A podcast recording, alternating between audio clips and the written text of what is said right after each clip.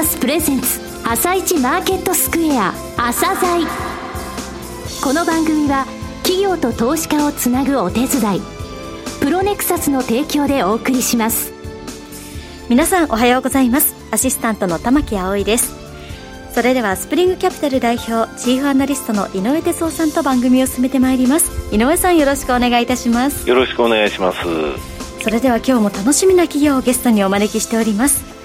今日ご紹介する企業は証券コード6254野村マイクロサイエンスです。はい、えー、野村マイクロサイエンスさんですね、はい、超純水という言葉があるんですが、はい、非常に純度の高いお水なんですね、えー、どういったところで使われているか、それから海外展開が早い会社さんなんですよ、はい、そのメリットってものは十分に、えー、生かされてますので、そういった部分もお聞きください。はい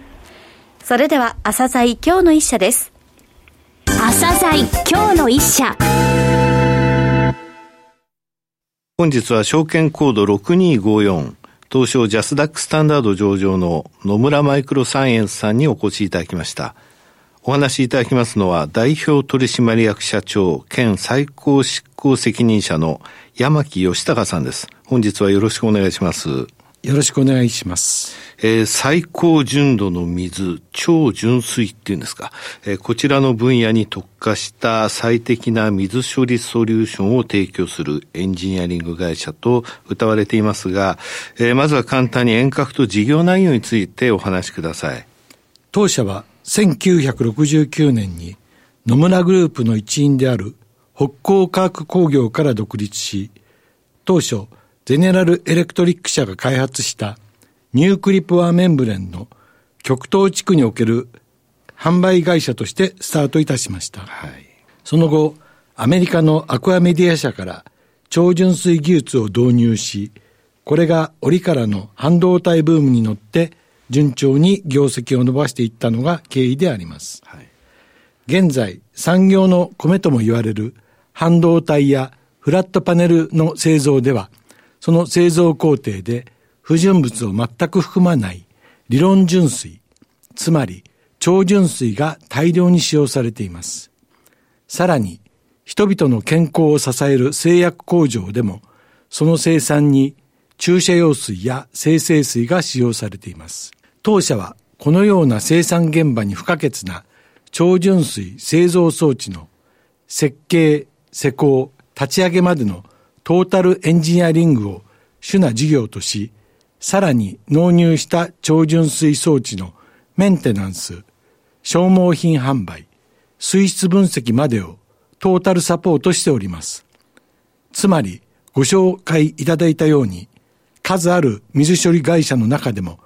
超純水を専門に事業展開する限られた企業の一つと言えます。今お話ありました半導体、フラットパネル、それから製薬工場でも使われていると。えー、なぜそれが必要なのかですね。えー、また、市場におけるシェアのようなものが、えー、お分かりでしたら教えてください。最先端の半導体では、ウェーハー状に作成される回路の配線幅は数ナノという微細な加工がなされています。数ナノと言ってもピンとこないかもしれませんが、1ミリメートルの100万分の1が1ナノという想像もつかない微細加工なのです。はい、数多くの半導体製造工程では、いろいろな技術や装置、薬品が使用されておりますが、工程と工程の間では、つまり次の工程に行く前に、必ず使用した薬品や除去したものを超純水で洗い流すことが必要となります。全工程の3割は洗浄工程とも言われています。したがって、その時に使用される超純水中に不純物があると、ウェーハー状に残留して欠陥品の原因となります。これは半導体工場の採算性に直結するぶどまりの低下につながります。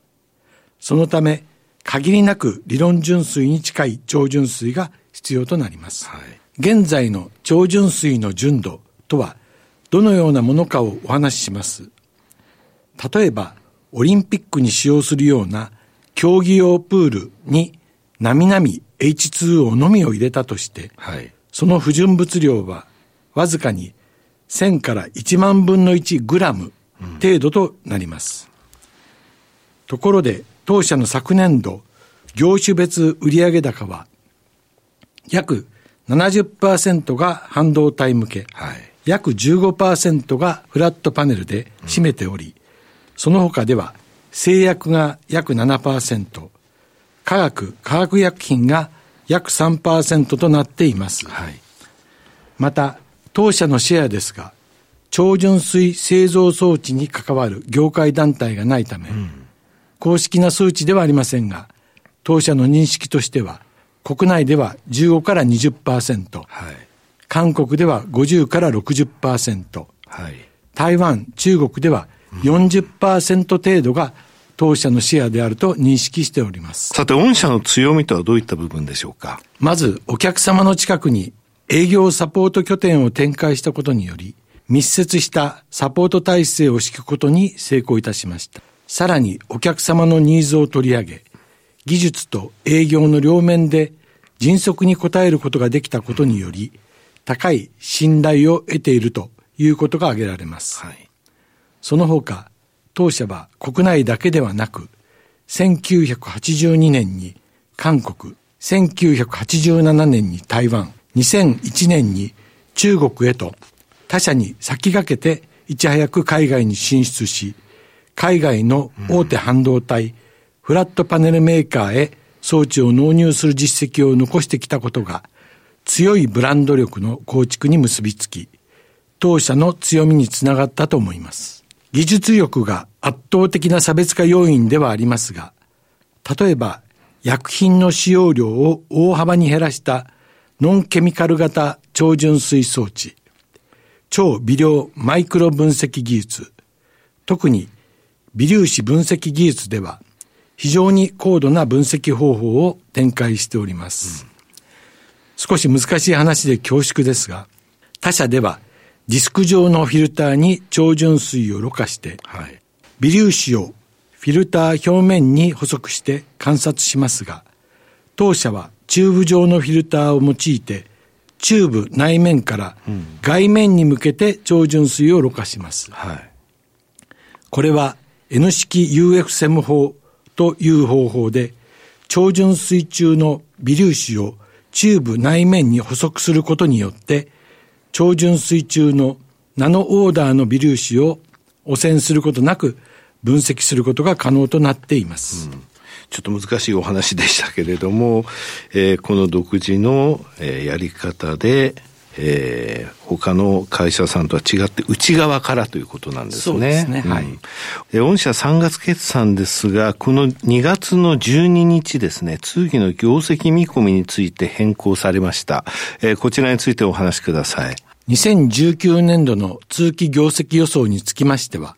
売上高は基礎見込みより18%の減収といたしましたが、はい、利益項目につきましては、うん、営業利益が13%、経常利益が10%、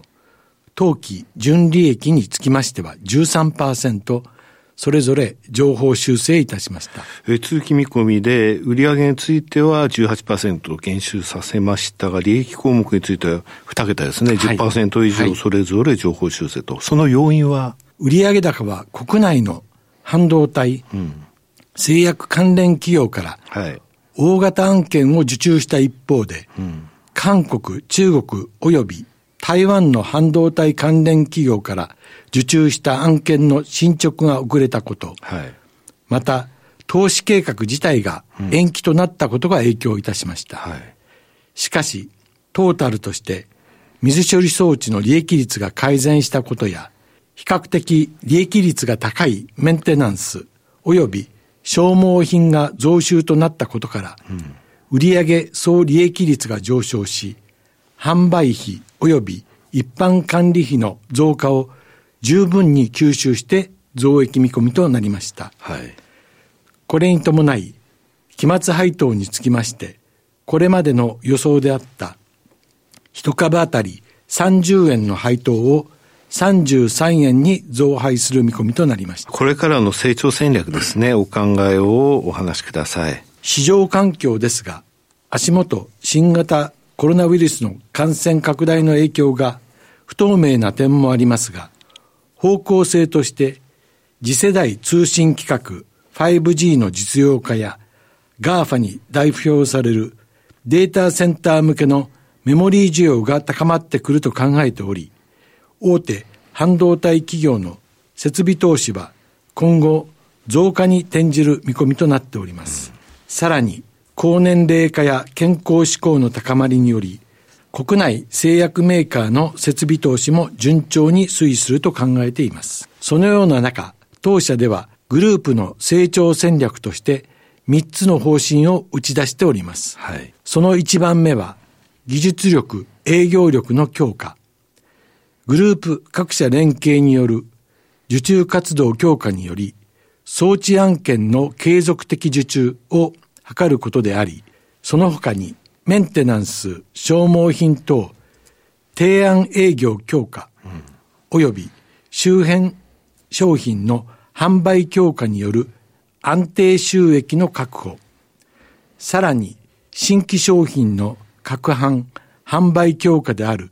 新規分野への積極的な挑戦を掲げています。えー、3つ、もう一度お話しさせていただきますと、装置案件の継続的受注、安定収益の確保、そして新規分野への積極的な挑戦ということでよろしいですね。はい、はい、そのようになります。また、中国では、中国製造2025として、半導体製造事業を育成していく方向なども示されております。当社は採算性にも配慮した上で、中国をはじめとする韓国や台湾、アメリカなどグローバルな受注活動を継続すべく、当社グループ会社、現地エンジニアリング会社や協力会社と連携して事業展開を図ってまいります。はい、当社の技術力を全面アピールすることによって他社との差別化を図り、現地企業の営業力や強い人脈までも活かした受注活動を進めるようにします。もちろん受注後は現地工事からお引き渡しまで当社グループが責任を持って全面バックアップしてまいります。はい、最後になりましたが、リスナーに向けて一言お願いします。当社は半導体フラットパネル工場及び製薬工場向けの純水、超純水、注射用水等の製造装置を主なビジネスとするエンジニアリング企業であります。リスナーの方々には短い時間で多くを知っていただくことは難しいと思いますが、ホームページの充実や個人投資家向けの会社説明会等 IR 活動を今後も進めてまいりますので、よろしくご支援のほどをお願い申し上げます。山木さん、本日はどうもありがとうございました。ありがとうございました。今日の一社、野村マイクロサイエンスをご紹介しました。さらに井上さんにお話しいただきます。はい、あの、半導体のね、製造工程の30%ぐらいは大体その水で流すっていう作業なんですよと、一つ一つやるごとに流しますよということなんですよね。はい、フラットパネルもそうですと。はい、で、超純水の製造装置、それの、えー、設計、施工、えー、それから立ち上げ、いわゆるトータルのエンジニアリングですよね、はい、その他そのメンテナンス、消耗品の販売、つまり一気通貫なんですよね、はい、そういった部分で強くて、なおかつ海外にも1982年に韓国、えー、87年に台湾、はい、2001年に中国、はい、つまり半導体でこれからこういったところはあの伸びていくぞっていうところをいち早く見て出てってるんですよね。えー、ね、うん、それがゆえに、えー国内シェア20%、韓国60%ぐらい、はい、あと台湾、中国40%なんですよ、えー、あの世界的に 5G もありますしね、はい、この半導体のその需要っていうものが落ち落ちていくってことはちょっと考えづらいんで、えー、そうなると7割の売り上げをこの、えー、業種向けのところで作ってるってことですよね。はい、それであの結果的に業績予想についても基準見込み18%減収としておきながら、利益については10%以上それぞれ上方修正、利益率の水処理装置における改善というものが目立ったってことですよね。まあ、これからもあの今現在ねあのこういう状況になっておりますけれども、はい、半導体 5G それから GAFA って言われましたけどね、はい、ここら辺の落ち込みってのはちょっとこの後戻った時はすごいですからね、その時は水が必要、うん、超純水が必要ってことですね。はい、はい、ご紹介したのは野村マイクロサイエンスでした。それでは一旦お知らせです。企業ディスクロージャー IR 実務支援の専門会社プロネクサス上場企業のおよそ6割2200社をクライアントに持つこれはアジア証券印刷の時代から信頼と実績を積み重ねてきたからこそさらにプロネクサスが目指すのは企業と投資家をつなぎ日本の株式市場を活性化させることです。プロネクサス私たちは個人投資家の皆さんを応援します。井上哲夫今日のストラテジー。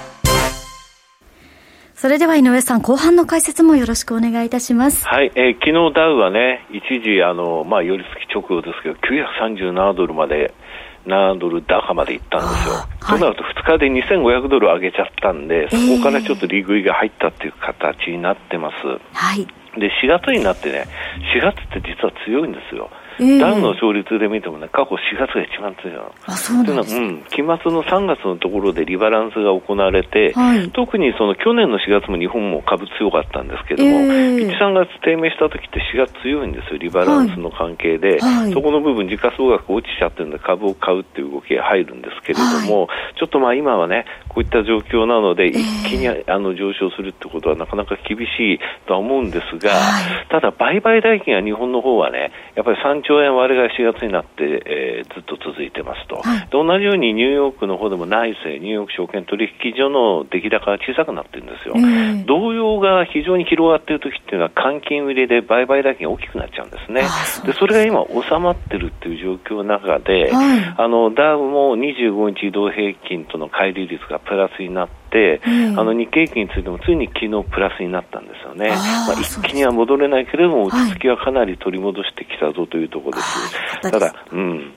ただ、一昨日の時点でね、アジア見てみると、今年に入ってからのマイナス幅っていうのが、はい、上海総合は9.4%、はい、それから香港ハンスは15.8%、えー、それから韓国コスピーが18.5%、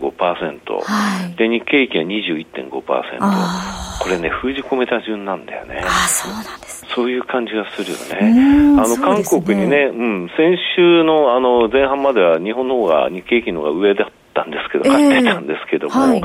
えー、その後、日本ではこういう緊急事態、えー、宣言も出ましたので、はい、まあなんとかここで封じ込めてね、うん、株式マーケットの方にもいい影響って言いますかね、そうですね。明るさがあの見られることをね、もう祈るばかりですよね。はい、まあちょっと今自粛しながら、えー、えー、明るい材料なかなか探せませんけれども、